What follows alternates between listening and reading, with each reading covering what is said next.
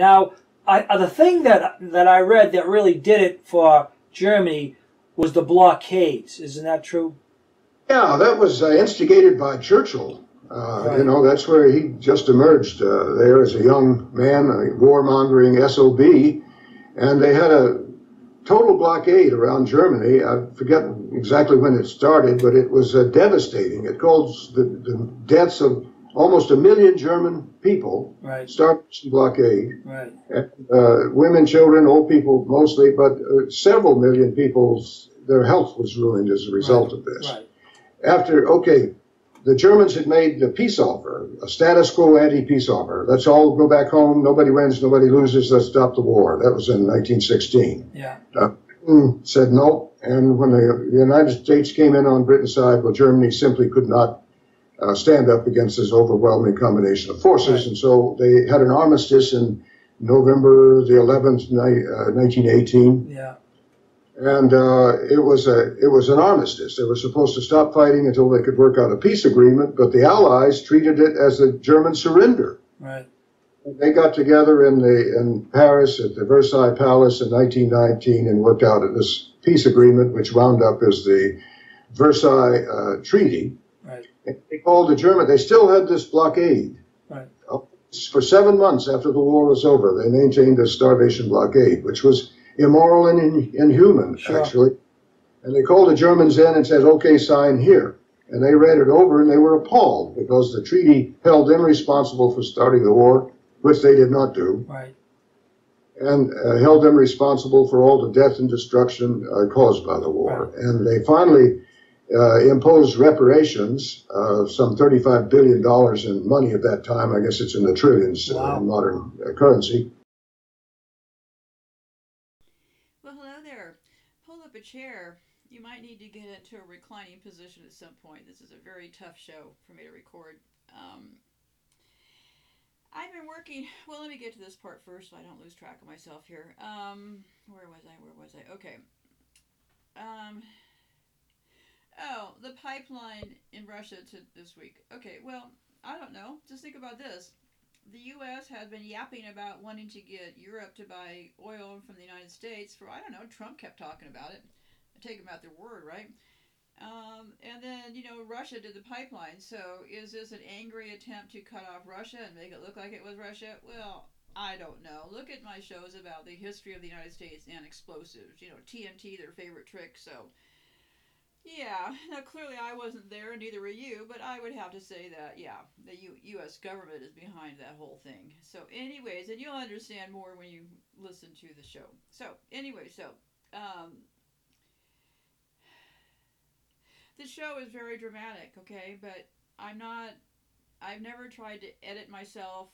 It gets a little bit crazy at points, and I'm not going to start editing myself right now. This is the way it goes. So, um, yeah, it's a it's a very emotional show for a lot of reasons, and it's hard to see to understand the suffering. And so yeah, so um, be forewarned about that. Um, but I'm not here to share my research and decide what you can handle and can't handle. So anyway, so what I thought I would do because it's such a horrific show, and you'll get my own black humor in this because you know there's all these stories about. Um, United States military people giving candy to kids after World War II. Well, you'll catch my humor when you hear the, the little stories about that. Um, those were the stories that they painted us at home. Oh, look, what a great thing the U.S. is doing over there. Those soldiers have figured out how to get candy to kids. So, yeah, yeah, it's a pretty tragic show. It's a pretty tragic show. I have to say it's probably one of the more intense ones that I've recorded so far. But anyway, it is what it is, right, kids? So, anyways, pull up a chair, enjoy the show, and uh, I will talk with you later. Be safe out there.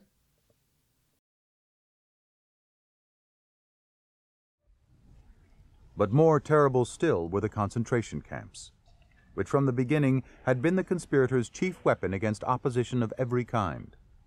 German anti-Nazis were the first victims, but with the war advancing, their numbers swelled to include citizens of all the nations of Europe.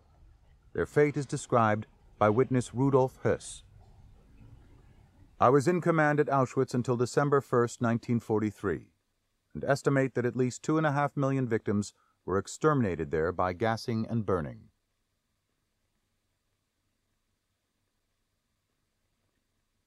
At least another half million died due to starvation and disease, making a total of about 3 million dead.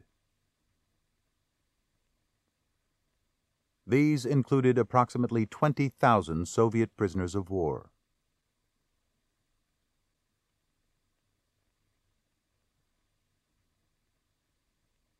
The rest of the victims were approximately 100,000 German Jews, and a great many citizens, mostly Jews, from Holland, France, Belgium, Poland, Hungary, Czechoslovakia, Greece, and other countries.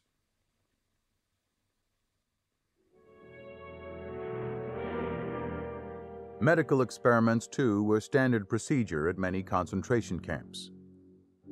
These included lowering the body temperature to 28 degrees centigrade, high altitude tests and pressure chambers, experiments with poison bullets and contagious diseases, and even sterilization.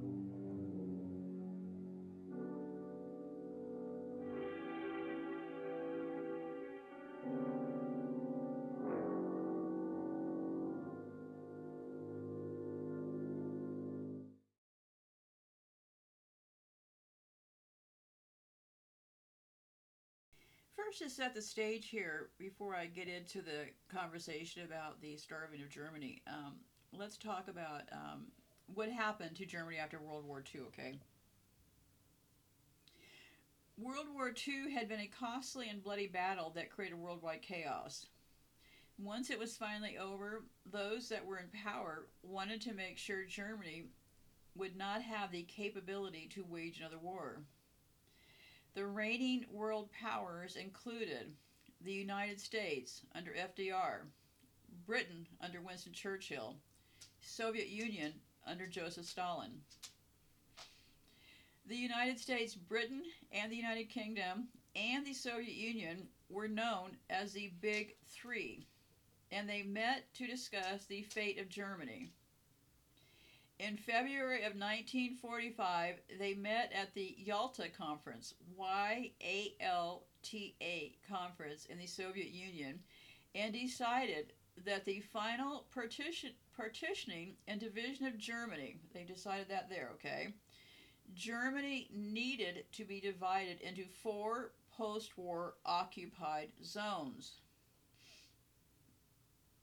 they decided to set up military zones of occupation in Germany after World War II and split up parts of Germany. In late 1945, they began another round of meetings. FDR had died in April, so the new American president, Harry Truman, attended the conference. This time they met outside of Berlin at the Potsdam Conference, and this will come up quite a bit in this conversation here. It's P O T S D A M. These things are very easy to research, kids. Just type in Potsdam Conference and Wiki, and you will have a world of information at your fingertips. At the meeting, they further hashed out exactly how Germany would be divided among the United States, the Soviet Union, Britain, and France. On August the 1st, and that would be, where are we, 1945, the Big Three signed the Potsdam Agreement. The decision was made to take away any military capabilities from Germany and divide the country into four zones of Allied occupation. Germany was divided after World War II because it was to blame for World War I and World War II. The Allied powers did not want Germany to have to to have the possibility of waging another war. Germany had also forced ethnic Germans out of the country and raped and starved many of the German citizens.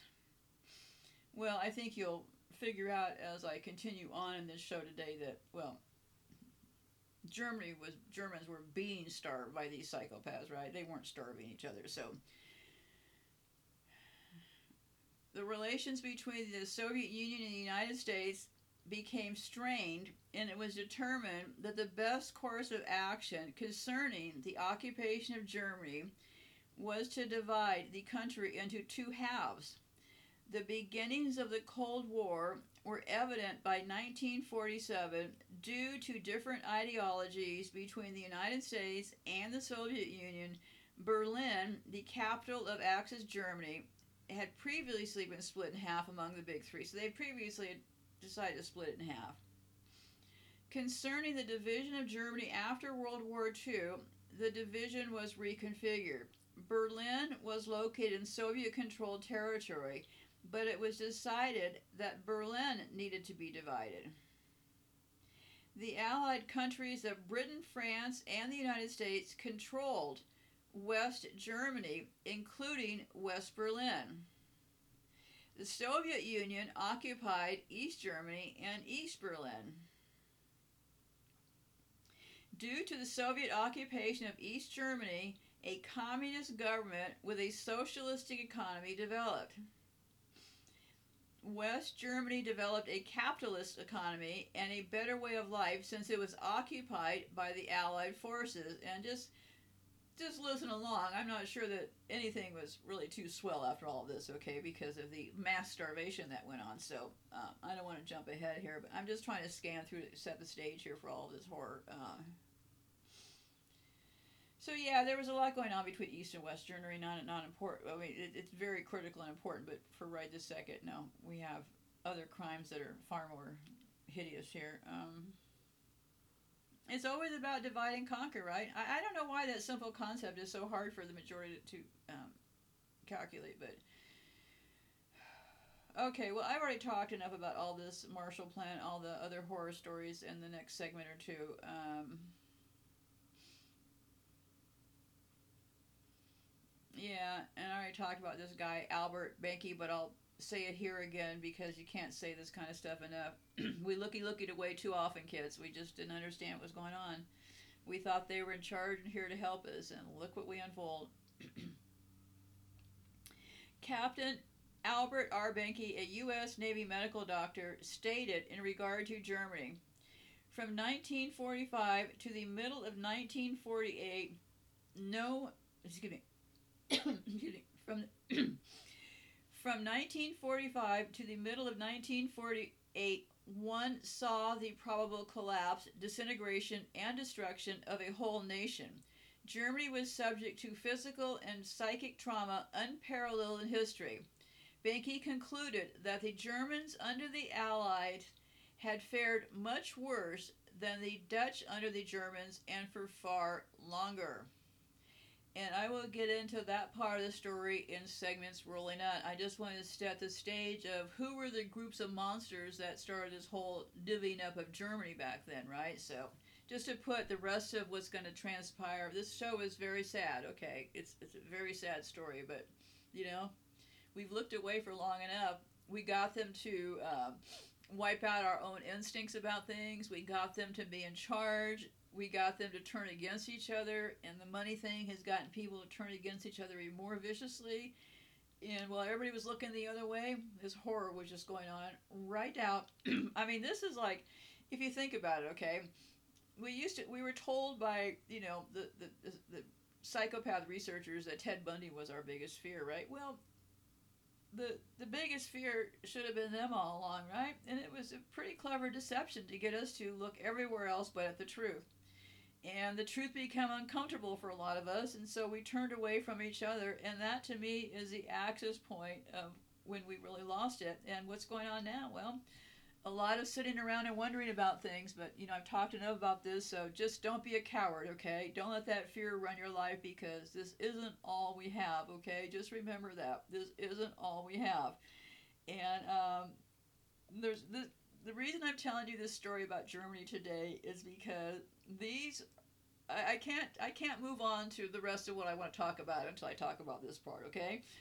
I'm not here to gatekeep you. I'm not here to say, wow, this seems a little bit painful to talk about. I'm here to share what my research is leading me to, okay? So buckle up. It just gets a lot more tragic as we go along, but we need to take a look at these things because this is how we got here. So here we go.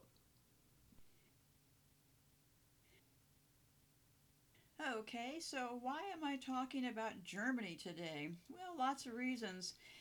The reason, the main reason is because I believe that Germany was the last major scene of their crime in this human experimentation thing going, right? And the United States is now their next big human experiment, the biggest they've had going on. So that's why I've been looking at Germany because winding my way back to India, what happened in India? In a nutshell, they were left robbed of all their natural resources. They were, you know, left with a very low um, intelligence rate, let's say, which they've worked very, very hard to regain. And so Germany is the next place along the line here. So I found this fascinating piece because, you know, a lot of research is being done about some of these things. And I've talked enough about why I think it's Germany before this country because, um, well, Germany in the early 1900s was where they cooked up um, communism and all that stuff. So Germany was a key point in their strategy. And, you know, to me, it starts to look more and more like we're looking at the last couple hundred years that this whole um, drama stage started, started taking place, right? And because Germany was a pretty key point, um, like critical point, I found the most fascinating piece, and I've never found a piece that I felt so compelled to share with you, okay? Because what I was looking into because I could see in a nutshell that the history of India was left devastated. Every place these people go through becomes a pile of ashes, right?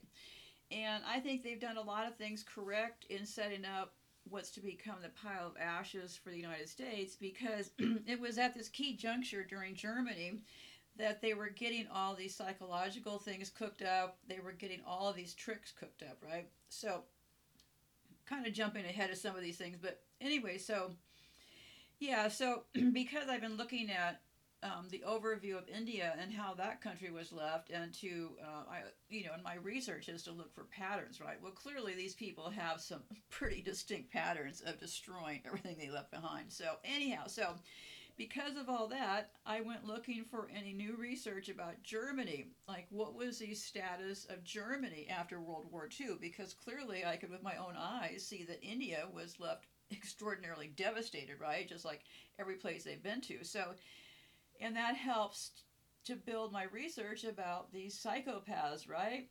Because they're not, they're not Jews. And uh, this is, I don't want to bury the lead, okay? Because I was actually working on telling you exactly who they are and their entire structure with the money and the wars and all that stuff. But I want to tell the story about Germany first. So please, I have to just focus on this for right now, okay? Because then when I get to the part next about their structure, because I know exactly who they are now and it's no longer kind of vague in my mind, okay? So I can clearly say right now the Jew was part of the act, okay? So, anyway, so moving on here. So, I found this fascinating piece about Germany. And, um, you know, remember, I was an avid watcher of every World War II documentary these people produced, right? So, anyways, this was a very, very interesting thing because I've been saying all along that what happened in Germany never stopped, right? Because we had that base the United States set up in Germany, NATO was set up in Germany, um, and the U.S. base.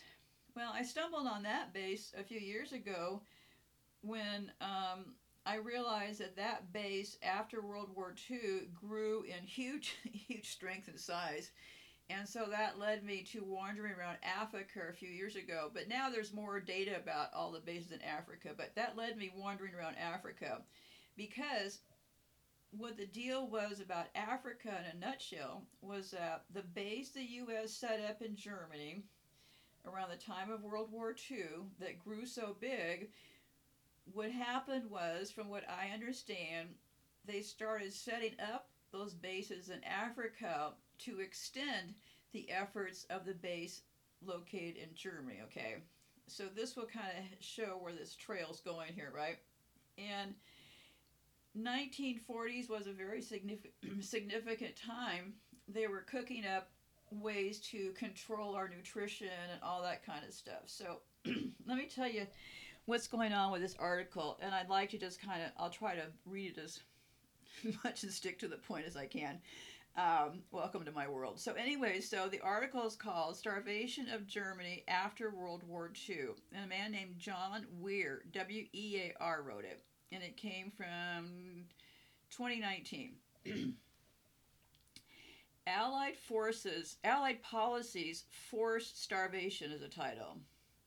Captain Albert R. Behnke, a U.S. Navy medical doctor, stated in regard to Germany from 1945 to the middle of 1948, one saw the probable collapse, disintegration, and destruction of a whole nation.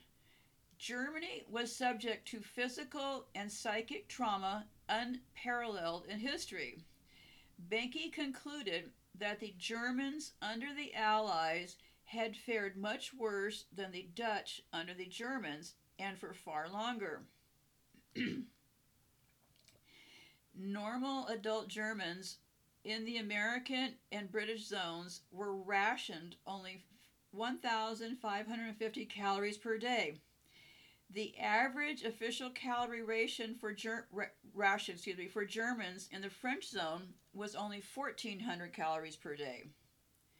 The actual calories received in the American, British, and French zones were often far less than these official amounts, and it was well known that these official ration amounts were not sufficient to maintain a healthy population.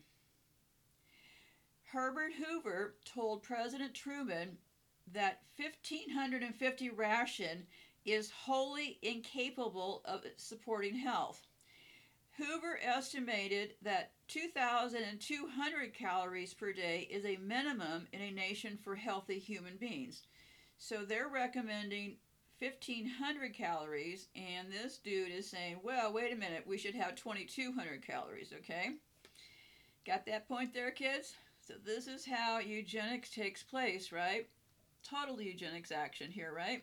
Start to restrict the food. Okay, the destruction of the German infrastructure during the war had made it inevitable that some Germans would starve to death before roads, rails, canals, and bridges could be restored. However, even when much of the German infrastructure had been repaired, the Allies deliberately withheld food from Germany. Continuing the policies of their predecessors, U.S. President Harry Truman and British Prime Minister Clement At- Attlee, A T T L E E, they allowed the spirit um, of this conference called the Yalta Conference, okay, to dictate their policies toward Germany.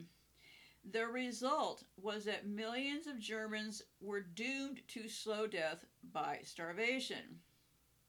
The Allies had studied German food production during the war. Ding, ding, ding. Yeah, that was going on in the 40s, and if I haven't talked about it, please remind me, and I will talk about it because that's how I found that uh, Cleckley, the, the guy who supposedly started the study about psychopaths, he was involved in food also. I don't know if I ever brought up that key point there, but anyway, so let me continue on here. Um, so the Allies had studied German food production during the war, so they knew what to expect once Germany was defeated. The Allies knew that to strip off the rich farmlands of the East and give them to the Poles and Russians deprived Germany of over 25% of her arable land. Germans also starved in the East because the Russians confiscated so much food and virtually all of the factories. The French forced famine in their zone by the seizure of food and housing. The famine in the French zone went on for years. The danger of hunger and starvation was slow to abate throughout Germany. The famine that began in Germany in 1945 spread over all of occupied Germany and continued into 1948. This famine was camouflaged as much as possible by the Allied armies and governments. Many Germans were prepared to see the Allies as liberating angels at first, but they soon realized that the Allies were adopting policies designed to hurt G- Germany's recovery. What do I always say? Evil has to come packaged as help. That is how they have tricked us time and time again. So let me continue on. I could get on a real rampage at this point. But anyway, so, excuse me. just follow along for the patterns, okay? Just follow along for the patterns of what was going on in Germany and what's going on here, and I'll try to keep my mouth shut keep reading, so, because fertilizer is now entering the picture. So anyway, so back here. So they were adopting policies designed to hurt Germans' recovery the drastic reduction of fertilizer production under the Morgenthau Plan, that's M O R G E N T H A U plan, that was a plan that drastically reduced fertilizer. These things are all very easy to find on, online, kids. Just type in those words. That hurt Germany's capacity to grow her own food. The use of German prisoners as slave labor in Allied countries subtracted from the labor, labor force needed to bring in the reduced harvest. So let me see here. They used German prisoners as slave labor in the Allied countries. Oh, so they were using slave labor, I guess, to build up industry, so that uh, didn't give them enough um, people, slaves, to bring in the reduced harvest. So, yeah. German prisoners who worked as slave laborers in the United Kingdom and France were horrified upon arriving home to find their families starving. Well, I, I lost a little bit of track there, but you get the picture here, right? Unable to feed themselves adequately from home production, the Germans tried desperately to increase production for export. However, the Germans were seriously hampered by the Allied reparations policy, which prevented them from exporting goods to increase the shrunken German food supply. The Allies had decided to take huge reparations amounting to at least $20 billion. In 2018 dollars, that would amount to, let me see here, $278 billion. Okay, so at the time it was $20 billion. Okay, so they, eh, do you follow the patterns here with their abilities to get everybody crippled by debt? Okay, so even as late as 1949, 268 factories were removed from Germany wholly or in part.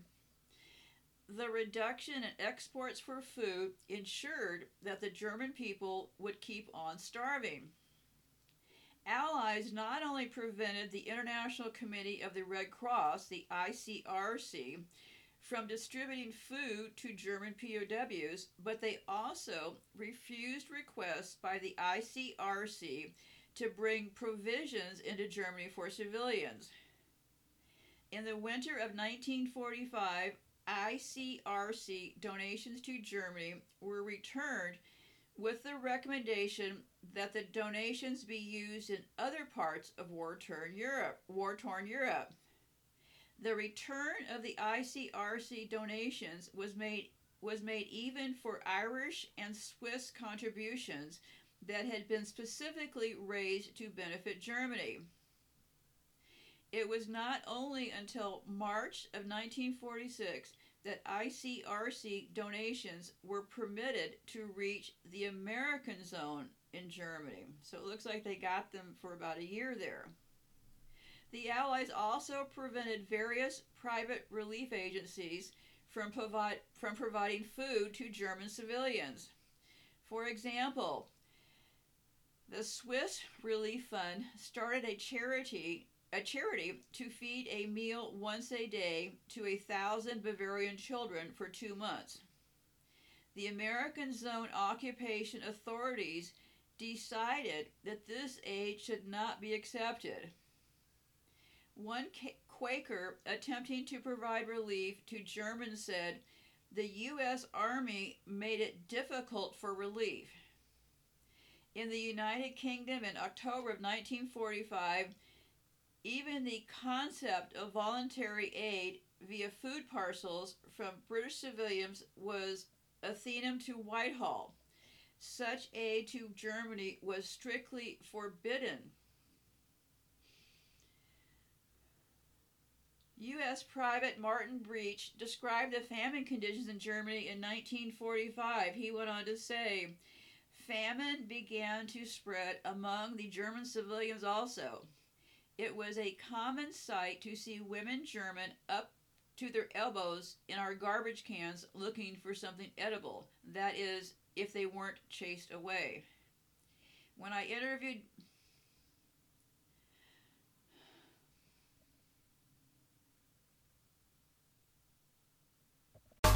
Tootsie Rolls seem simple enough that piece of gooey chocolate wrapped up in a perfect little bite. But believe it or not, these tasty treats saved the lives of U.S. Marines in the Korean War. So good.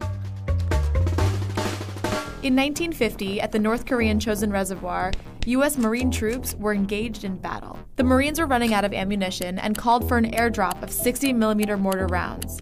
Codename for these bullets? Tootsie Roll. When the supplies fell from the sky, troops were surprised to find boxes filled with the actual candies.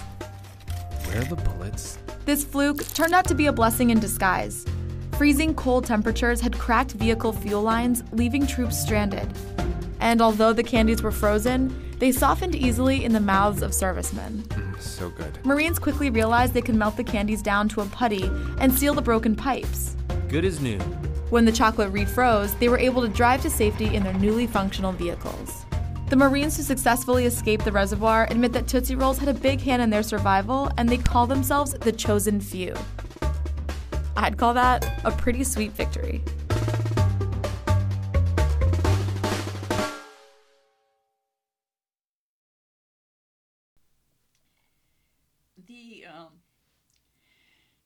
Reality of who these monsters are shines through here and I can't get through reading this sometimes so let me let me try to do it okay this person went on to say when I interviewed mayors of small towns and villages I was told their supply of food had been taken away by displaced persons foreigners who had worked in Germany who packed the food on trucks and drove away. When I reported this, the response was a shrug. I never saw any Red Cross at the camp or helping civilians, although their coffee and donut stands were available everywhere else for us. In the meantime, the Germans had to rely on the sharing of hidden stores until the next harvest. American soldiers also stole from the German people and let German children go hungry. American aviation hero Charles Lindbergh wrote German children look in through the window. We have more food than we need, but regulations prevent giving it to them. It is difficult to look at them. I feel ashamed of myself, of my people, as I eat and watch those children. They are not to blame for the war. They are hungry children. Right have we to stuff ourselves while they look on. Well fed men eating, leaving unwanted food on plates, while hungry children look us leaving unwanted while hungry children look on. There is an abundance of food in the American army, and few men seem to care how hungry the German children are outside the door the Allies adopted additional policies that caused starvation in Germany. Food production and food imports came under specific attack when the German fishing fleet was prevented from going to sea for a year. The Allies also used false accounting to take credit to not credit the value of some German exports to the German account. So as they were trying to get money out, they were cheating them. Okay, this is their pretty distinct pattern, if you ask me. So, um, Simply stated, many valuable goods were stolen from Germans beyond the reparations agreed upon by the Allies. They give, they take, they steal. How much more obvious can any of this get? The German people put up a brave struggle for survival despite the harsh conditions. Malcolm Muir, publisher of Business Week, stated after a five week tour of Germany the Germans are making every effort to help themselves. Good for them. Don't be cowards, people. Just don't be cowards. We're the next Germany on speed. Just don't be cowards. Take care of the children. It It was not unusual to see a milch cow hitched to a plow, a woman leading the cow, and a small boy guiding the plow. However, despite the best efforts of German farmers, the food situation became critical and then catastrophic. An official of the food branch of the American military government made the following report concerning the conditions in Germany. Oh, this is going to be good. This is what the U.S. military said. Now remember, these are the actors who set this whole thing up, right? This, this, these are their words, okay? The greatest, and I've also been talking about them being fucking sadists, okay?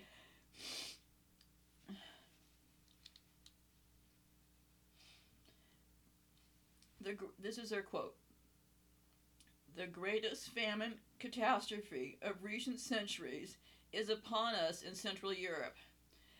Our government is letting down our military government in the food deliveries it promised. Although what General Clays, Draper, and Hess asked for and were promised was the barest, barest minimum for the survival of the people. So they asked for the barest minimum. This is what they requested from the beginning, okay? You catching this part here, kids? So they gave them the bare minimum. So they went on to say, well, we will be forced to reduce their rations from 1,550 calories to 1,000 or less calories. Now, remember earlier on this story here, they were plotting this calorie deal, okay?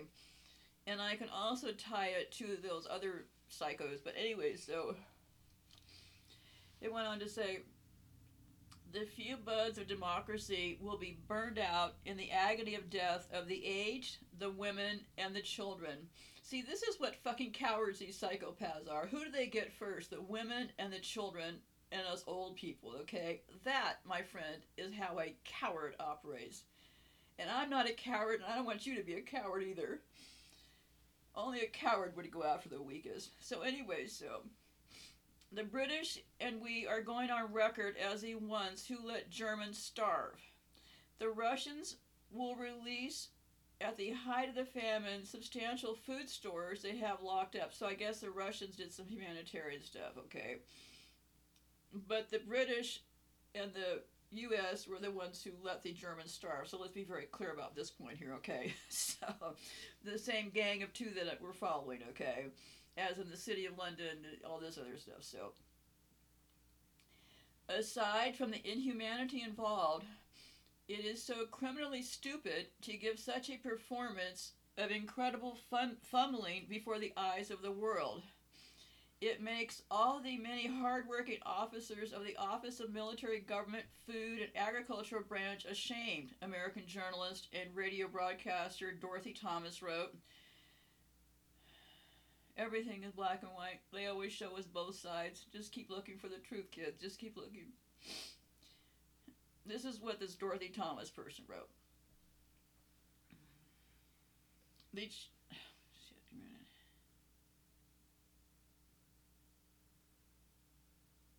The children of Europe are starving.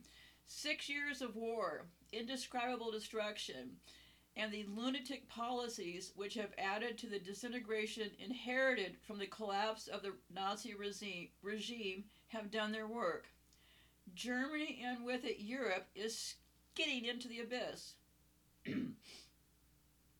the facts are at last being revealed through what was amounted to a conspiracy of silence here.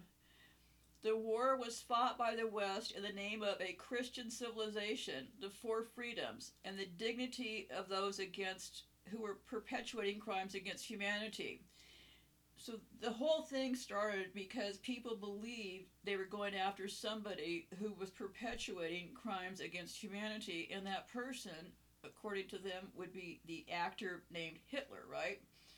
So it appears to me these very same people who claimed they were there to fight Hitler were doing even more extraordinary. See how this whole thing is playing out here, right? The blame got dumped on Hitler, but it was these people doing it all, right? Under the guise of saying that Hitler was doing it, right? So, okay. Um, but policies which must inevitably result in the post war extermination of tens of thousands of children are also crimes against humanity. The desperation of the German population for food was observed by Kathryn Hulme, a deputy director of one of Bavarian's many displaced persons camp. She wrote about the scramble for Red Cross packages at the camp that she was in, which was called the Wild Flecken Camp, W I L D F L E C K E N camp. She went on to say, it is hard to believe that some shiny little tins of meat paste and sardines could almost start a riot in the camp. That bags of Lipton's tea and tins of Barrington House coffee and bars of vitaminized chocolate could drive men almost insane with desire. But this is so. This is as much a part of the destruction of Europe as those gaunt ruins of Frankfurt. Only this is the ruin of the human soul. It is a thousand times more painful to see. One survey of the American zone concluded that 60% of the Germans were living on a diet that would lead to disease and malnutrition. By October of 1945, random weighing of German adults revealed a fall off of body weight of 13 to 15 percent. Children, pregnant women, and the elderly suffered the most. Their diets were lacking sufficient protein and vitamins. The cause of rickets were common among German infants. The German Central Administration of Health reported the deadly effect of malnutrition. The poor people that are emaciated to the bone, their clothes hang loose on their bodies. The lower extremities are like the bones of a skeleton. Their hands shake as though with palsy. The muscles of the arms are withered. The skin lies in folds and is without elasticity. The joints spring, though. The, the joints spring as though broken. The weight of the woman of average height and build has fallen below 110 pounds. Often, women of childbearing age weigh no more than 65 pounds. The number of stillborn children is approaching the number of those born alive, and an increasing proportion of these die in a few days. Even if they come into the world of normal weight, they start immediately to lose weight and die shortly. Very often, the mothers cannot stand the loss of blood in childbirth and perish themselves. Excuse me. Infant mortality has reached the horrifying height of 90%. The German people starved while the Americans around them lived in luxury. American historian Ralph Franklin Keeling wrote While the Germans around them starved, wearing rags, and live in hovels, the American aristocrats live in unacc- unaccustomed ease and luxury. Their wives must be specifically marked to protect them from lascivious advances. They live in the finest homes from which they drove the Germans. They swagger about in fine liveries and gorge themselves on diets three times as great as they allow the Germans, and allow displaced persons diets twice as great. When we tell the Germans their low rations are necessary because food is so short, they naturally either think we are lying to them or regard us as inhumane for taking the lion's share, the lion's share of these short supplies while they and their children starve. George Kennan was also outraged by the disparity in living conditions between Germans and Americans in Germany. Keshner stated, Each time I had come across with a sense of sheer horror at the spectacle of these horde of uh, my compatriots and their dependents camping in luxury among the, among the ruins of a shattered na- na- nation community. Ignorant of the past, oblivious to the abundant evidence of tragedy all around them, inhabiting the same sequestered villas as the Gestapo and SS had just abandoned, and enjoying the same privileges, flaunting their silly supermarket luxuries in the face of variable ocean of deprivation, hunger, and wretchedness, setting an example of empty materialism and culture poverty, cultural poverty before a people desperately in need of spiritual and intellectual guidance. March 1963. The CIA is planning to kill Fidel Castro using his greatest guilty pleasure a milkshake. Hmm. The US feared Castro's anti American views, and according to Castro's bodyguard, the CIA plotted 638 times to sabotage him, trying things like chemical powder on his boots, a bacteria lined scuba suit, spike cigars, and exploding cigars. But the closest the CIA came to killing Castro? Poisoning his chocolate milkshake at his favorite ice cream parlor. The dictator had an obsession with dairy ice cream, milkshakes, you name it. I mean, it gets hot in Cuba. So the CIA convinced mafia members to carry out the plot.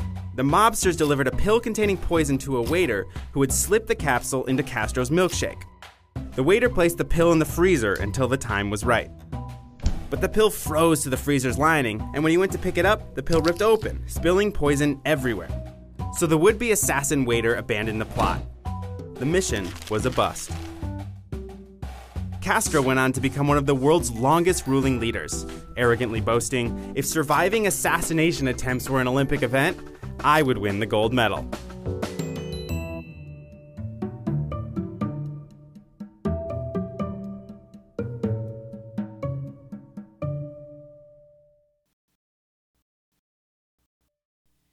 Okay, I'm picking up on the other side here. Um, let me see, where was I?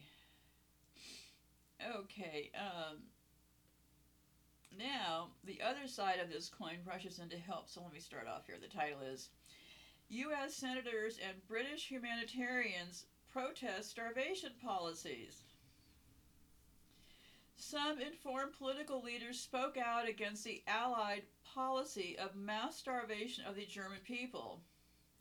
In an address before the U.S. Senate on February the 5th, 1946, Senator Homer E. Capehart of Indiana said in part, The fact can no longer be suppressed, namely, the fact that it has been and continues to be the deliberate policy of a confidential and conspiratorial clique within the policy making circles of this government to draw and quarter a nation now to abject misery. In this process, this clique, like a pack of hyenas, struggling over the bloody entrails of a corpse, also inspired by a sadistic and fanatical hatred, are determined to destroy the German nation and the German people, no matter what the consequences. At Potsdam, the representatives of the United States, the United Kingdom, and the Union of the Soviet Socialist Republics solemnly signed the following.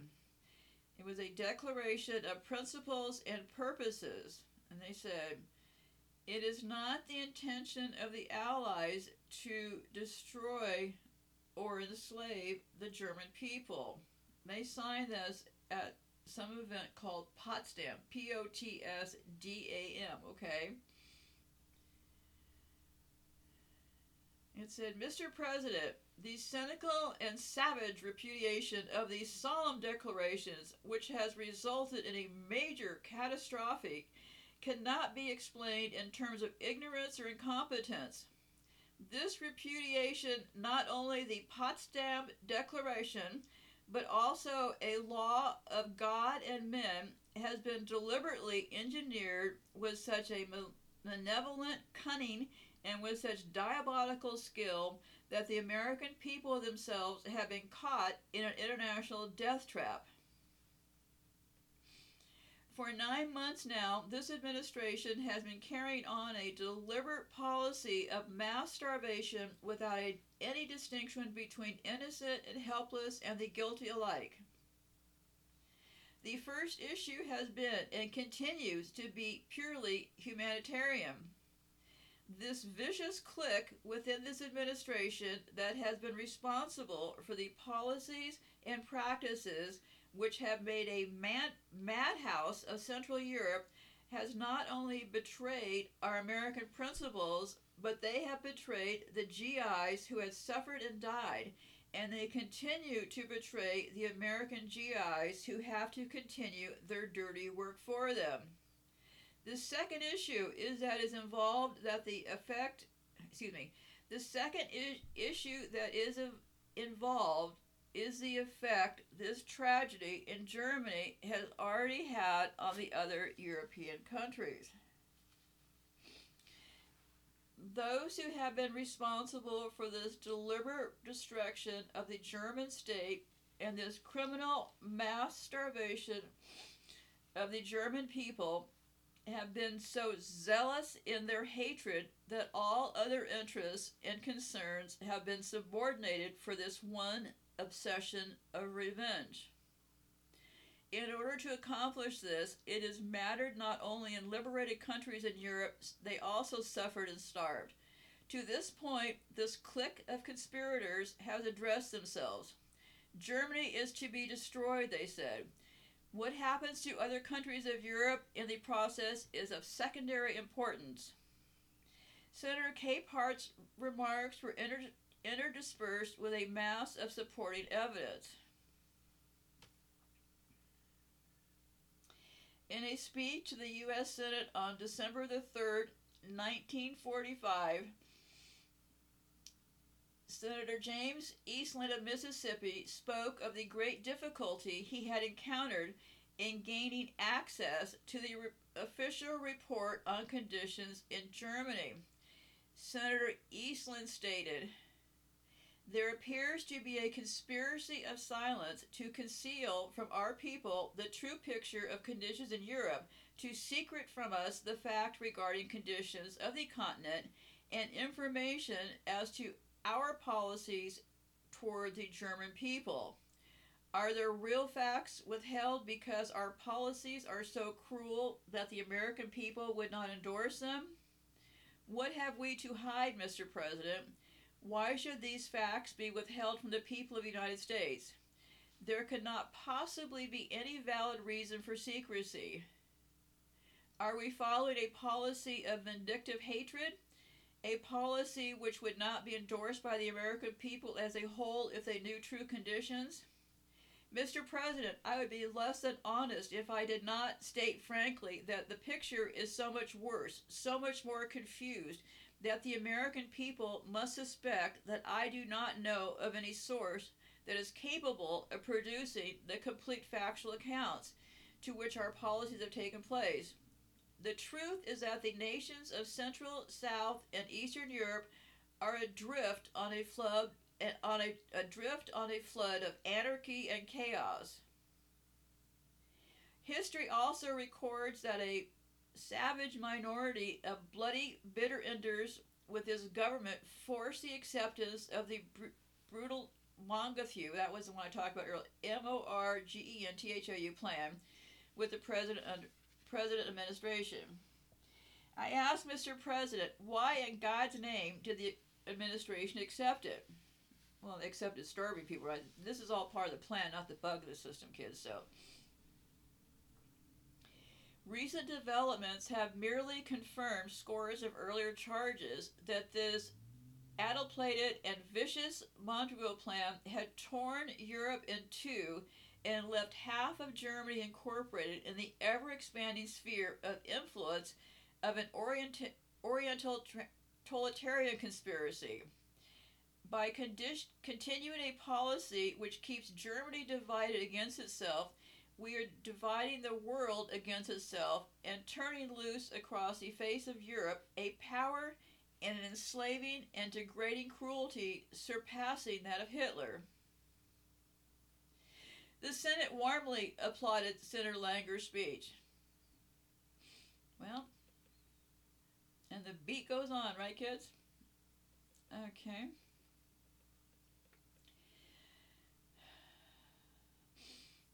The Senate approved a resolution proposed by Senator Kenneth Wherry of Nebraska to establish a group with a budget to study and report in detail the conditions in Europe, in, excuse me, in Germany. Wherry stated, Terrifying reports are filtering through the British, French, and American occupied zones, and even more gruesome reports from the Russian occupied zone, revealing a horrifying picture of deliberate and wholesale starvation. Wherry cri- criticized the Truman administration for doing nothing despite the pleas to intercession to prevent a major tragedy. Wherry also questioned Governor Lehman, the person in charge of the United Nations Relief and Rehabilitation Association, also known as the UNRRA, also known as the New World Order. okay. So this guy, I got spun off here. I'm kind of tired today. This guy Lehman, he would. Oh, Governor Lehman. I forget where he's from. Nebraska, I think.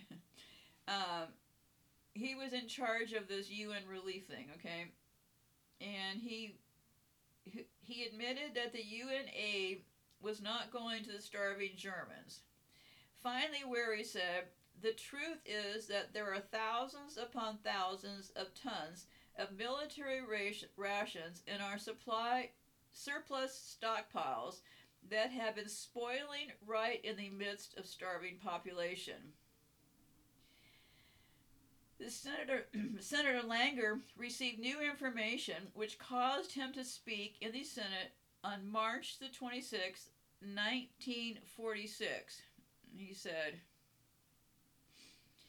we are caught in what has now unfolded as a savage and fanatical plot to destroy the German destroy the German people by visiting on them a punishment in kind for the atrocities of their leaders. Not only have the leaders of this plot permitted the whole world situation to get out of hand, but their determination to destroy the German people and the German nation no matter what the circumstances, to our moral principles, to our leadership in world affairs, to our Christian faith, to our allies, or to the whole future peace of the world, has become a world scandal.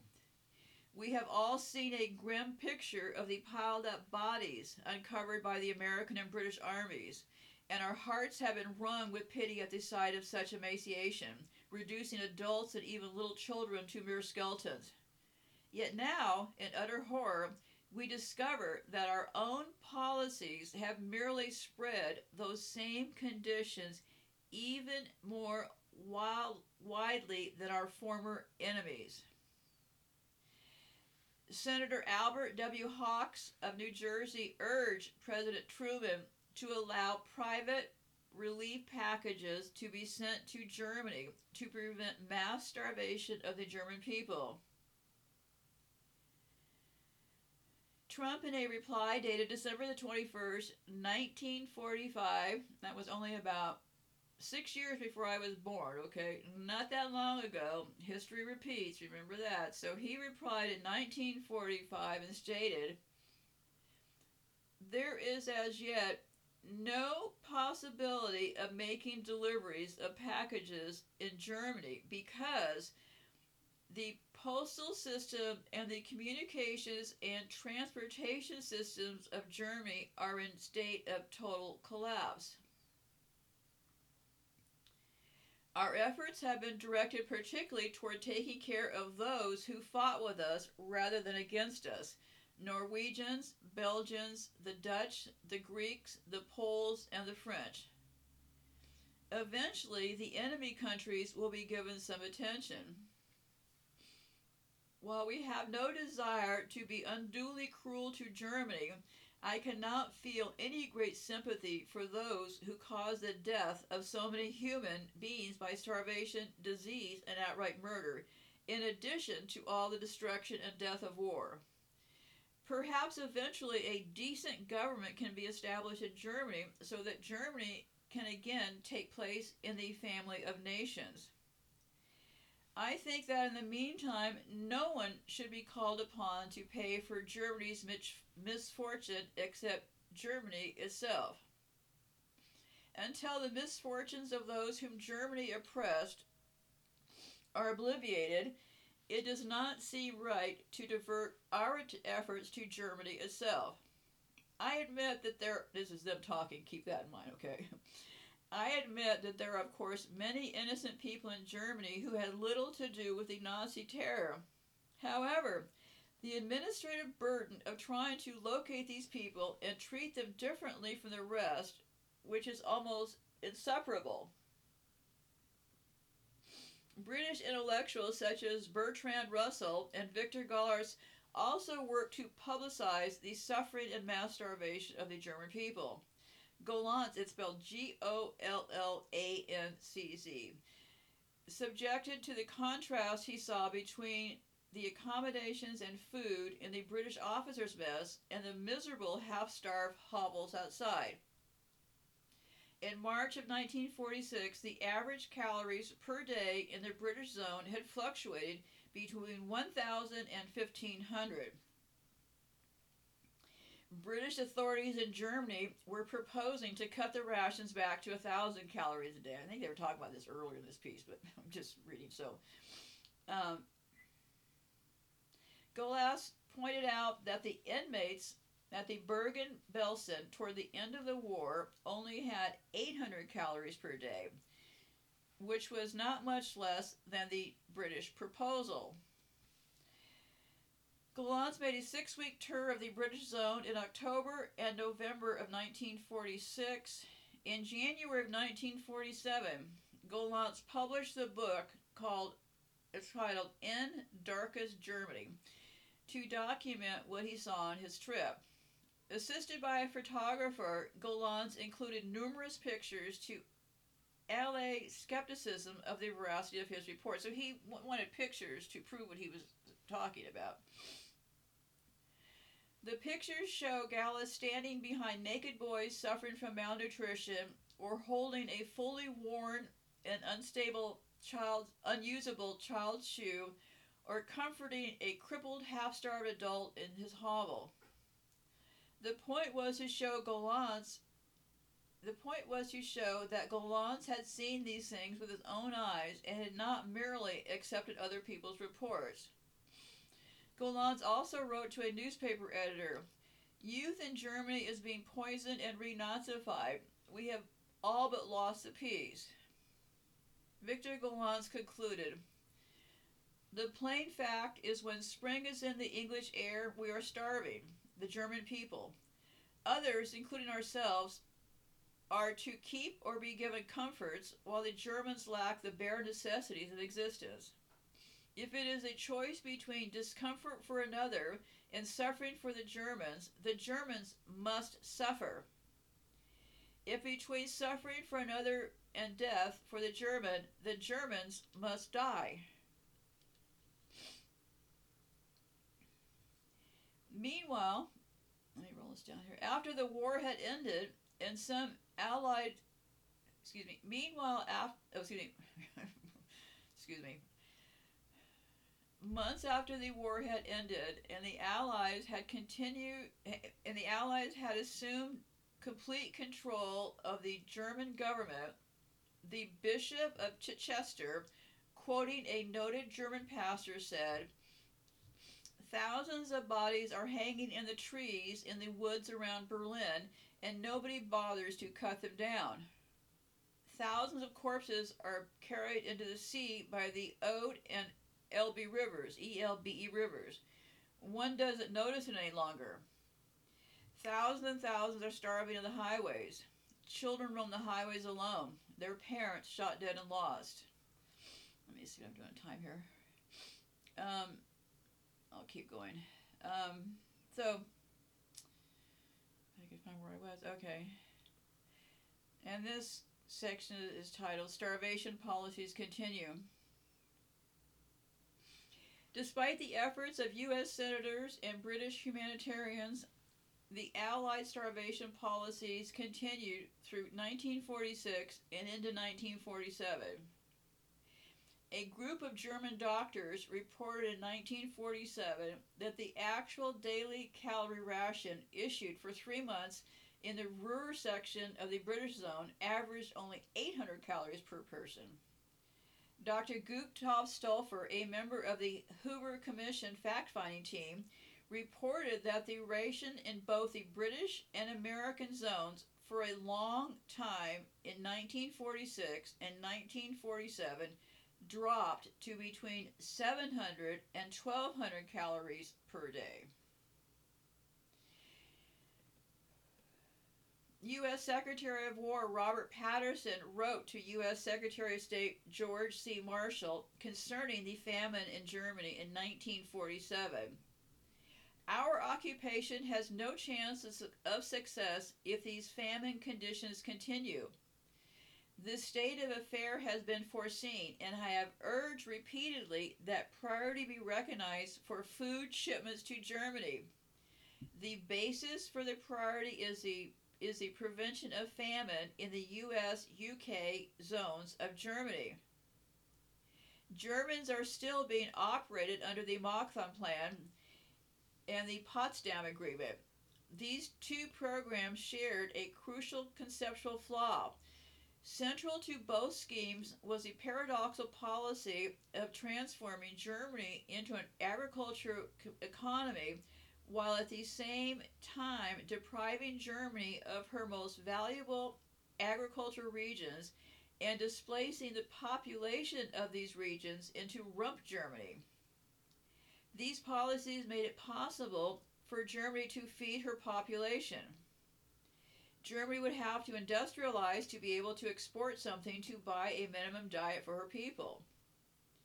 By taking away a quarter of Germany's arable land, the Allies created a situation in which Germany's existence would necessarily be even more dependent on industrialization than before the war.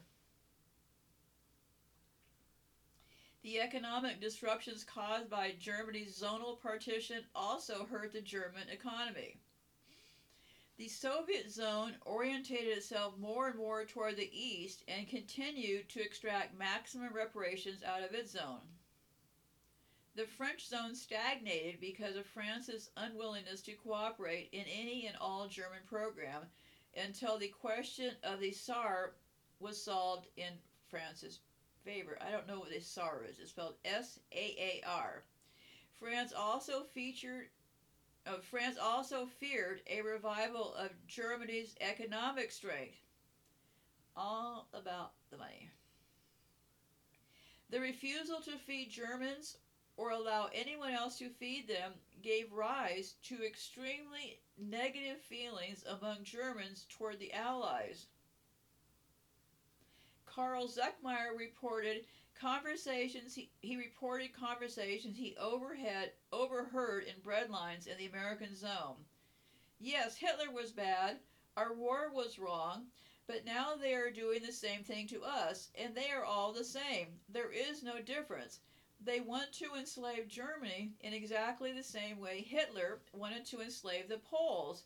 Now we are the Jews. The inferior race. They are letting us starve intentionally. Can't you see that this is their plan? They take away all of our sources of income and let us die slowly. The gas chambers work quicker. German Protestant church president and former Dachau prisoner spoke of the suffering and starvation of Germans after the war.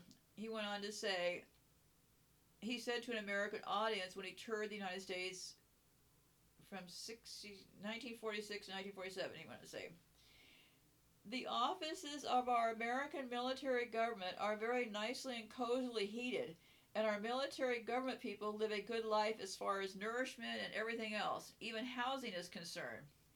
But they don't know how people really think and react who are hungry, who are on the way to starving. Niemöller also said Germans are receiving no better than the lowest Russian ration ration ever heard of in a Jewish or excuse me Nazi concentration camp. Although Niemöller raised more money than expected from the American tour, so this guy went on a tour talking about this stuff, okay? He was disappointed in its outcome because he was not able to improve U.S. occupation policies in Germany. After months in America, Niemöller's return to war ravaged Germany came as a shock. So when he returned, this is his quote Everything is dual, everything is dual. The war is over, but you feel it everywhere. In the cold, which is still harboring in the rooms, especially in this old castle with its thick stone walls. The water pipes are broken. No running water in kitchen or toilet.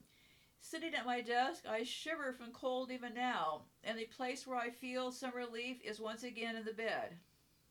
The food situation is more than difficult, and I scarcely dare, dare to take a slice of bread, thinking that Hertha, Teeny, and Herman, his, which were his children, are far more in needing of having it than I, and I can't help feeling guilty about being so well fed in the United States.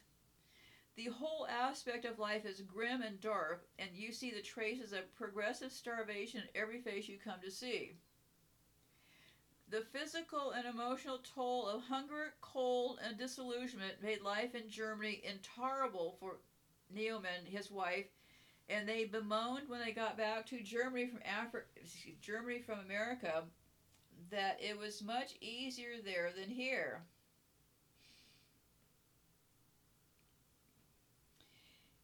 He said that if things don't improve, this is a guy who just returned. He said, I would prefer to be back in my cell number 31 at Dachau, Niemöller blamed.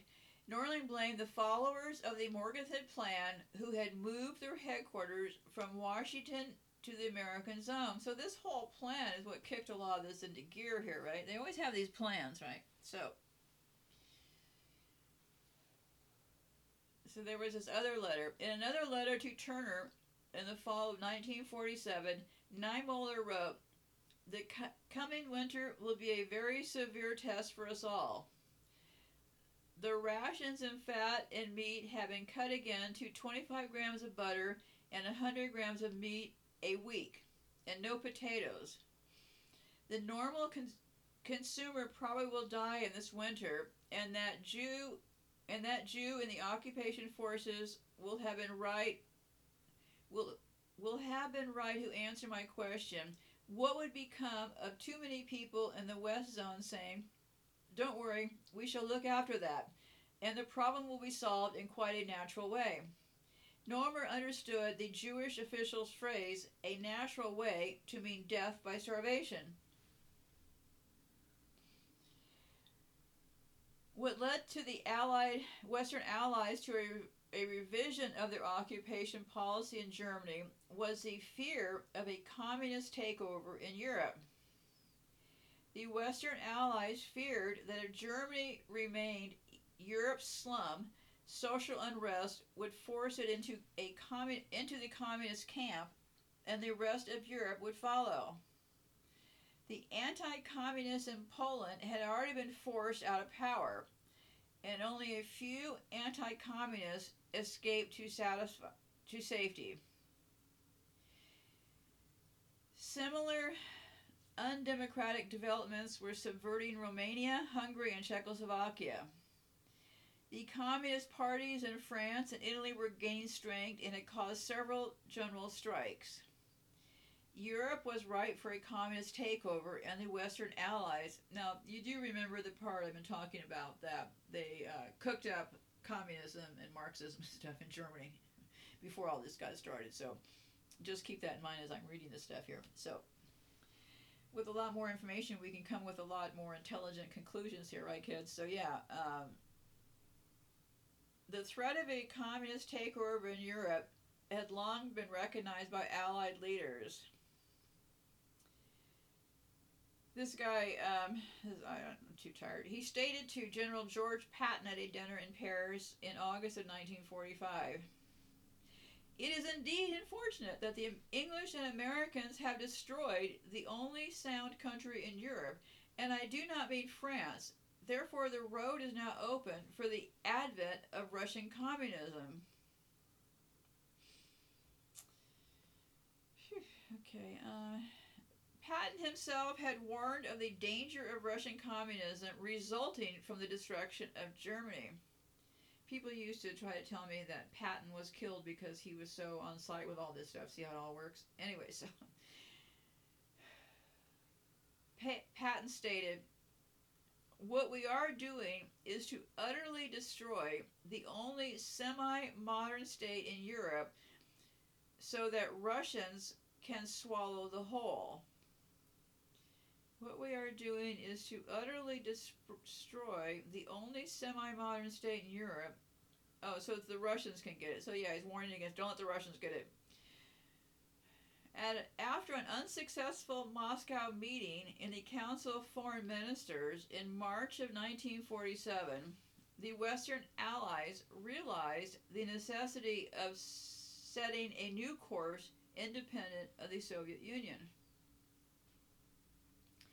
George F. Kennan observed, It was plain that the Soviet leaders had a political interest in seeing the economies of Western Union people fail under anything other than communist leadership. Remember, in the beginning, these three people were all f- friends, right? The U.S., UK, and Russia. So, the European Recovery Program, better known as the Marshall Plan, was originally envisioned by U.S. Secretary of State George Marshall to promote the economic recovery of Europe on both sides of the Iron Curtain. However, the Soviet Union took steps to prevent any Eastern European countries from participating in the Marshall Plan. The Soviet Union organized a rival program for recovery in Eastern Europe known as the Molotov Plan, like Molotov cocktails, M O L T O M O L O T O V. The Soviet dominated Cominform urged communists everywhere to help defeat the Marshall Plan, which it described as an instrument for world domination for by American imperialism. I think they were onto something, weren't they? The Marshall Plan withstood the Soviet challenge. For the period from April the 3rd, 1948, two years before I was born, not that long ago, until June the 30th, 1952, one year after I arrived in this hell pit, the Marshall Plan allocated three in a 3.176 billion to the United Kingdom. Oh, they took care of all their friends now, didn't they? so, okay, they allocated 3.176 billion to the United Kingdom, um, 2.706 billion to France, because by now they have all the American citizens thinking these were the people they needed to help, right? they they have, they have them convinced they needed the help, not that they were the perpetuators of all this stuff. So okay, let me get back here. This is pretty crazy. Um, so three point one seven six to the United Kingdom, two point seven billion to France, one point four seven four billion to Italy. Only one point three eight nine billion went to West Germany, of which Germany later repaid approximately one billion. However, the German economy was helped the most by the aid. Uh, that worked out, but anyways, one commentator described the effect of the Marshall Plan on West Germany. he went on to say, the effects have been prodigious, equal to no other European country. Although Germany only got a relatively small portion of the Marshall Plan aid, Europe received in all 20 billion from the United States. In 1954, the figures per capita had amounted to $39 $39 for Germany. Oh yeah, okay. So this is what $39 for Germany as against $72 um, $72 for France, $77 for England, $33 for Italy, $104 for Australia. Uh, Austria. Funny how they divide all this money up, right? Austria was part of Germany, right? So, but in Germany, the help came at precisely the right time when the accumulated pressures for both physical and psychological reconstruction had reached a bur- bursting point. The effect of the Marshall Plan, I'm just going to keep rolling along here, I'm pretty close to the end. So, the effect of the Marshall Plan in Germany was almost magical. Imagine how that happened, right? the German economy was plainly reviving within months, within a year. It was expanding faster than any other economy in Europe. And within a decade, Germany was close to the richest country in Europe. So, pretty crazy how that happened, right? Beat them all alive, tore their country apart, and then the Mar- they claimed the Mar- Marshall Plan was almost magical. The growth of Germany's economy put an end to the starvation of the German people. According to General Maurice Pope, who in 1840, excuse me, 1948, he was with the Canadian military mission in Germany. He said, Conditions improved overnight. Soon the modest corner grocery store was displaying delicacies of all kinds and at qu- quite reasonable prices. So this was this Maurice person said this in 1948. Okay. The next segment of this article is titled "How Many Germans Starved to Death After World War II."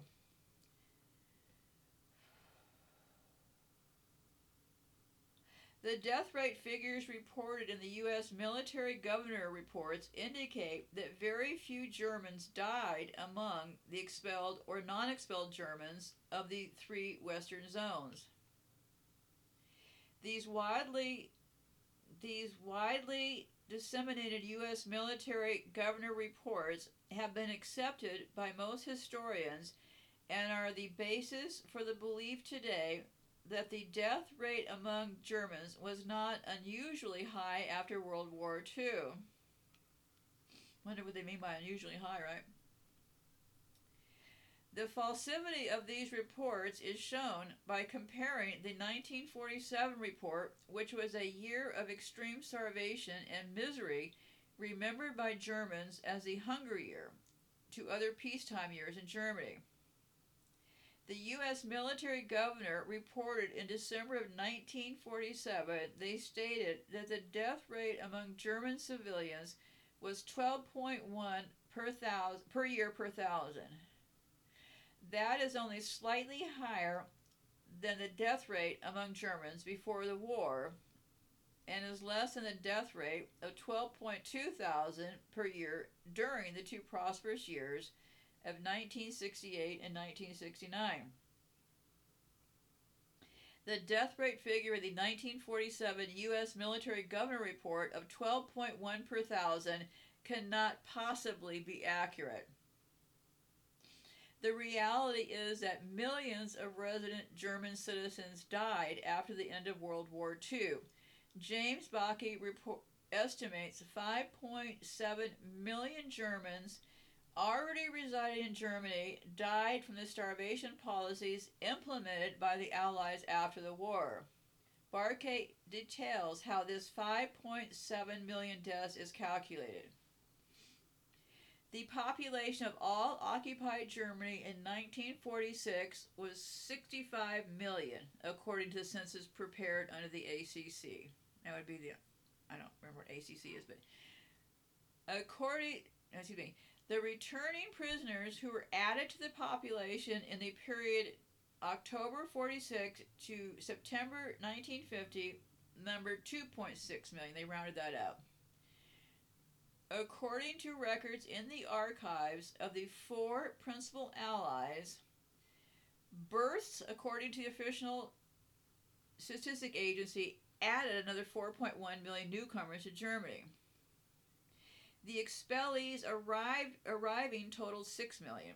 Thus, the total population in 1950 before losses would have been 77 million, according to the Allies themselves. Deaths officially recorded in the period 1946 to 1950 were 3.2 million, according to the UN yearbook and the German government. Immigration was about 600,000, according to the German government. Thus, the population found should have been 73 million. But the census of 1950, done by the German government under Allied supervision, found only 68 million.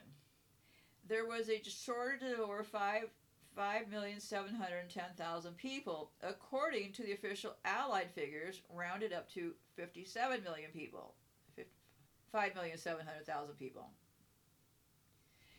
So yeah, it looks like the numbers got a little bit fudged now, didn't they? Okay. Um, so this Bacque's calculations have been confirmed by Anthony B. Miller, who is a world famous epidemiologist and head of the Department of Preventive Medicine and Biostatistics at the University of Toronto. Not good for these people, right? Miller read the whole work, including the documents, and checked the statistics, which he said confirmed the validity of Baruch's calculations. Miller states these deaths appear to have resulted directly or indirectly from these semi-starvation food rations that were all that were all that were available to the majority of the German population during this time period. Conclusion The millions of Germans who starved to death did not constitute the entire story of the crime that was committed on Germany after World War II. German women who had repeatedly who had been repeatedly raped by allied soldiers had to bear the physical and psychological scars for the rest of their lives. Millions of German expellees who lost all of their real estate and most of their personal property were never compensated by the Allies. Instead, they had to live in abject poverty in Germany after being expelled from their homes. Millions of other Germans had their property stolen or destroyed by Allied soldiers. The Allied post war treatment of Germany is surely one of the most brutal, criminal, and unreported tragedies in world history.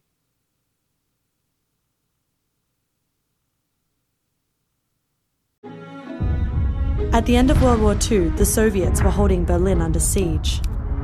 In order to save millions of people from starvation, the US and Allies devised a plan to airlift in food. One American pilot decided to take it a step further. He delivered candy. My name is Gail Halvorsen, but I'm known as the Berlin Candy Bomber. I didn't think that the airlift would last very long, so I thought I'd better get a movie of this operation before they send me home. One day, while filming the planes taking off and landing, Gail became aware that there was some young children watching him. He went over to talk to them, and after a while, he realized, Dummy, don't you know kids like chocolate? And I knew that they had not had chocolate in the stores in Berlin for two years. And I reached in my pocket, and I, all I had was two sticks of Wrigley's Doublemint gum. And I broke the two sticks in half, gave it to the kids, and, and the kids with half a stick tore off the wrapper into thin strips and passed it to those without gum. And those who re received the wrappers put it up their nose and smelled a piece of wrapper. Inspired by their generosity, he decided that next flight he would drop them chocolate and candy via parachute from the plane. They said, How do we know what, what airplane you're in? And so I said, When I come over the airfield, I'll wiggle the wings of that big airplane. And they said, Oh, great. True to his word, the next day Gail began to drop the packages. What started with just two sticks of gum eventually turned into 23 tons of chocolate. From then on, I was known in the press and all the kids in Berlin, that's Uncle Wiggly Wings. And in case you were wondering if the candy bomber still has a sweet tooth, Oh, yeah, I still eat chocolate. I like dark chocolate.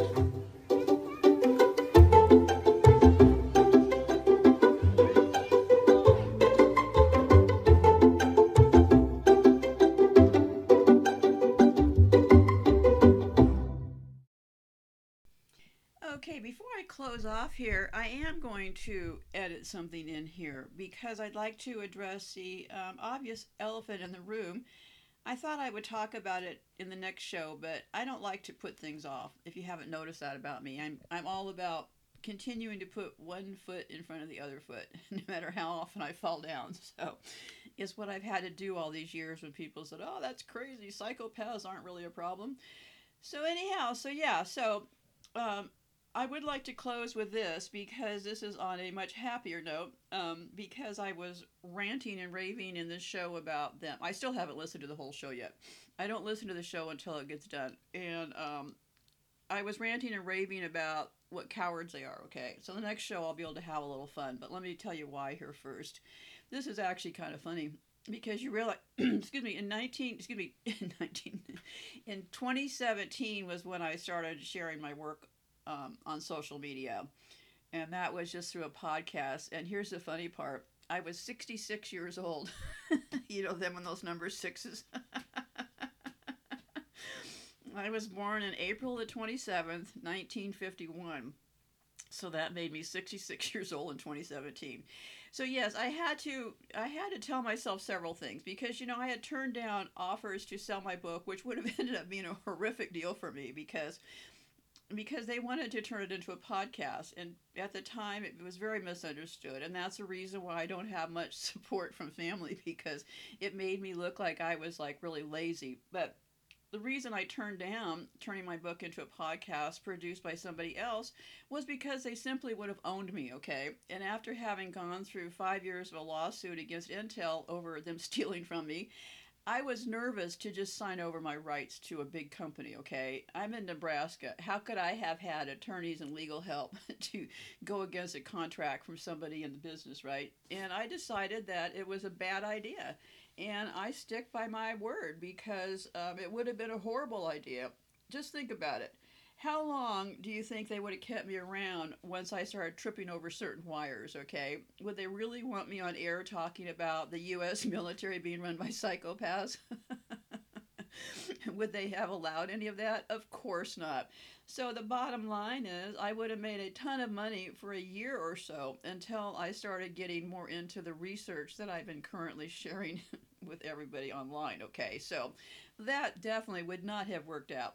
You know, you can't always trade everything for money, kids. It doesn't always work that way. At least for me, it doesn't. But anyway, so yeah, so at 66 years old, I had to tell myself that in order for this to work, because I thought, well, what could be so hard about doing a podcast? that I decided what would be so hard about it. Well, it was very difficult because, you know, the first uh, the first 70 shows I recorded were simply to get people to be able to I knew that I wasn't going to be around for very long, okay? Because I my because of all the eugenics in this country, I knew that my days were numbered. So I first set out to record oh, the first 70 or 80 episodes. Every Tuesday I did a show. And the segments were to help people in the future because so many victims had been hurt by ther- the therapy process that I wanted to lay out the thought process for how how they could think about things to evaluate if they truly had a psychopath in their life. So that would be there forever because I would record it, right? Well, then I thought, well, I'll just start doing these other shows. But you know, the first year and a half, I never engaged on YouTube. We were just I was just uploading to there, but it was a podcast. I don't think I never even looked at the comments on YouTube. I, I really it never dawned on me. I just had this idea that I would share my research online. And it was only when I started to do the actual videos on YouTube because I thought, well, there's other areas that I can explore. Well, where the tripwire was for me was I was going through the. Um, there's all this talk about them being pedophiles and all this kind of stuff. So, in order to process this information, I don't remember, it, it's here somewhere. I went through the DM5 and I was quite alarmed to find that what the thing was, what the status was, as recorded by the DM5, about what their diagnostic criteria was for pedophiles. Well, that set me off on this whole path. So I, at that point, I even said it online many times that I would get to the bottom of what's going on with the children. So I have just been dashing along ever since then, because that's my personality. But the other side of my personality is I can very much be like a bull in a china shop. when I get going on something. So, well, it's taken that mix of personality. So I can go from being slow and plodding and just keeping one foot in front of the next to all of a sudden I'll break out into the bull in the china shop. So, and I agreed that I was not going to be, when I decided to pull back from YouTube and simply focus on the audio part of my work and recording that part, it's allowed me to get so much more done. But the agreement I made with myself and with the viewers was that it was going to be research as I went along, raw, unfiltered, and that's the way it was going to be. Well, this show was definitely raw and unfiltered. Yes, it was very emotionally difficult. Um, I've been rallying about this children and women and elderly thing that they've been against, and I, I always try to think about why that reaction happened to me the tripwire in my brain was I kept um, reading those words, you know, the women, the children, and the elderly, and it just tripped the wires in my head. That's what it was. So anyway, so onward and upward. So yeah, so I'm old. My system is really going downhill fast. So no, I, am not gonna, I'm not gonna edit it out, and I'm not gonna get in the habit of editing. I said I wasn't gonna edit, and I'm not going to. So, but here's here's the deal about the next show because I've been ranting in this show about their um, being such cowards, right? Well, here's the interesting part, okay? The people at the top, the people that are the truly the top people, okay? The BlackRocks, the Blackstones, those people, okay? They all are present as male, right? Because you see them, right? Larry Fink is looks like a man, right? Well, now I have not let me how, I say this. I clearly have not examined any of these people, but I've done enough work to understand how these hormones work and this in vitro stuff, which I'll get to hopefully one of these days. Um, uh, that they don't have penises. Okay, let's call a spade a spade. And I'm not going to get into a bunch of dick jokes, but, but, you have to kind of admit there's something weird about this whole group of people, right? Um, that you know all the in the next show I'll be talking about the phallic symbols all over. Okay, um, they call them obelisks, O B L E S I K, something like that. Obelisks. Okay, that means phallic symbols. Okay. And they erected these phallic symbols in the three target areas that I've been looking at Washington, D.C., the Vatican, and City of London. Okay? Um, they're big on these phallic symbols. As a matter of fact, look at the Amazon logo. If that doesn't if that doesn't look like a phallic symbol to you, I don't know. Maybe I've just got a converted mind at this point. But yeah, excuse me, God. I'm so dumb about this recording stuff. I've never really learned all about it. I thought I knew how to turn off the microphone and, and pause it and when I tried it the one time, I just coughed full blast into the microphone. I really didn't have it turned off. So anyway, so so this phallic symbol thing, okay? I didn't put him there. You didn't put him there. But these people have phallic symbols all over the place, and and there's a reason for it, and there's a reason why they're in some some places, and there's also a very weirdo thing that I found out that, you know, all those churches have all those steeples well, those steeples are also phallic symbols. So, yeah, it's something else. These, um, I don't know where I come up with this stuff because what you need to understand is us boomer people, okay, we were raised in a very distinct way, okay? We all had allowances, which gave us money to go take LSD and go to those concerts. um, we were pretty much range, free range. I mean, we left the house in the morning and we came back in time for dinner. And uh, no one had really much of a clue where we were. I mean, when my dad was stationed in Spain, we lived on base housing outside of Madrid, and my friends and I, we would hop on the bus and go into Madrid for the day. We would go into Madrid for the night to go to the movies and stuff, and I was like, oh, I don't know, nine to 12 years old.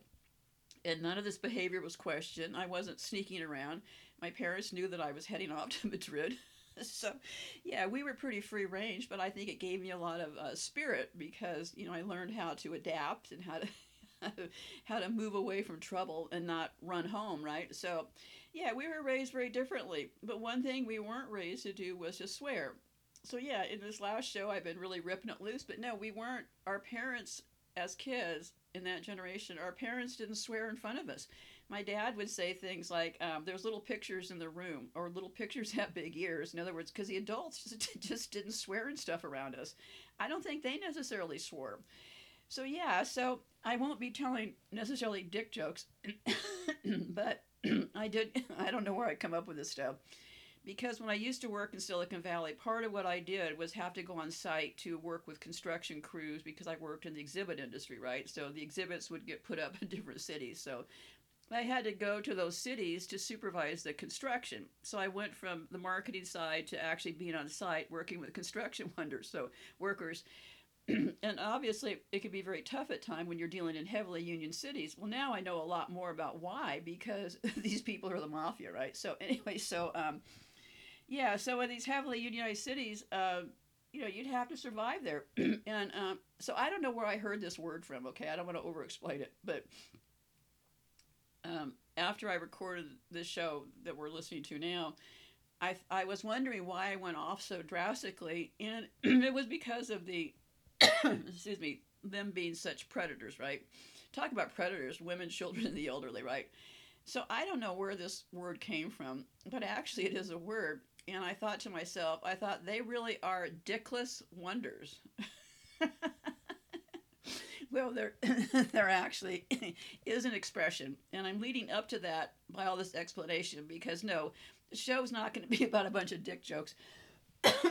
but I do find it quite ironic that there's phallic symbols all over the place, and these people don't have dicks themselves, okay? So I believe they are dickless wonders, okay? They're cowards and they're dickless wonders. So I'll leave it at that. I will look forward to seeing you in the next show. I just wanted to address this now instead of waiting for the next show, and uh, because that's how I roll. And uh, you know, I did that show about. I don't. I don't talk about things that I'm just ignoring myself. Like you know, I can be a coward sometimes, but I but I push myself to not be a coward. I can be lazy sometimes, but I push myself to keep putting one foot in front of the other. This isn't my home, okay? This isn't where I belong. I'm looking forward to going to wherever it is that I belong. I hesitate to use words like heaven and hell because of them, but yeah, this isn't my place where I belong. But this is a place where I have elected to be. None of us were just randomly tossed down here, okay? this is like the big finale of the biggest grand show on earth right now okay this is the stage is set for whatever is going to happen between these people and our creator okay the stage is getting set there's going to be a lot of turmoil ahead we need to keep our heads about ourselves we need to also have a certain amount of humor about it all we're not going to be able to change what's ahead. We're going to need to be able to adapt to what's ahead and keep moving forward. That's my plan, at least, okay? And, you know, over time, of course, I've been concerned because I'm pretty well handicapped. So I think, wow, all this stuff coming up, I really can't run. but it's okay. It's okay. This isn't this isn't permanent. This is not permanent. This is one big stage. And we're dealing with a bunch of dickless wonders who are really cowards. Talk to you on the next show. Well, it's time to say goodbye. I'm kind of at a loss for words today probably something people have prayed for for a long time to hear me out of words, but um, yeah.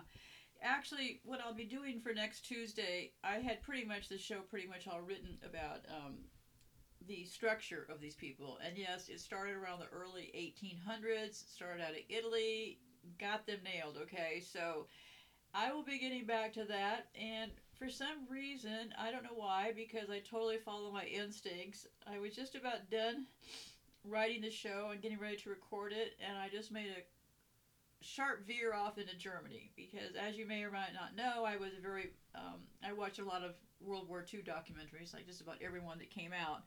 And uh, well, what I read to you today certainly got missed in all those documentaries. See how it works? So, yeah, yeah, it's it's a lot. It's a lot. And um, you know, the United States. I've been saying this for a long time, and I will reiterate one more time. This is the biggest human experiment, and we are the experiment ground after Germany. So, I don't know how to um, express it any other way. Clearly, their patterns um, lead me to make these comments. Um, I've got all these, you know, years of research put into this, and this is 100% of what I've seen. I keep going back to the 1800s, and this group came from the 1800s. They were around before, but there was a big, big change around mid 1800s. So, did any of this world exist before that? I really do not know. The Tartaria people are trying to convince us that, well, they were shooting electricity off of buildings and all this other kind of garbage. That is DARPA stories if I've ever read them, okay? I believe we were very advanced from where we came from, and we didn't need to shoot electricity off buildings and stuff like that. So, yeah, so take it for whatever it is. I mean, there's a there's a possibility that this all got taken over. Was there something before? I don't really know. I can't engage myself back that far because there's so much to cover right now that I see the hugest turning point mid 1800s, and I will be back to explain more to you next Tuesday. So, until then, be safe out there, kids, and goodbye for now. Cotton candy. Who knew sugar and air could taste so sweet? Well, a guy named James Morrison, an amateur inventor whose occupation and taste buds didn't exactly align. He was a dentist. And during his lifetime, James even became the president of the Tennessee Dental Association. Don't forget to floss. But he was also a confectionery enthusiast with a passion for culinary advancement. He paired with John C. Wharton, an old friend and fellow confectioner. Together, the two designed and co patented what they called the electronic candy machine. The device rapidly spun and melted sugar through small holes until it was fluffy and nearly 70% air. They called the new treat Fairy Floss. They introduced their product at the 1904 World's Fair, selling it in small wooden boxes for 25 cents each. Thank you. That's about $6 today. Fairy Floss was a huge success. In six months, they sold over 68,000 boxes, grossing in today's money around $440,000. But despite the success of the sugar spun business, Morrison returned to his day job as a dentist. So next time the dentist tells you you're eating too many sugary treats, well, blame him.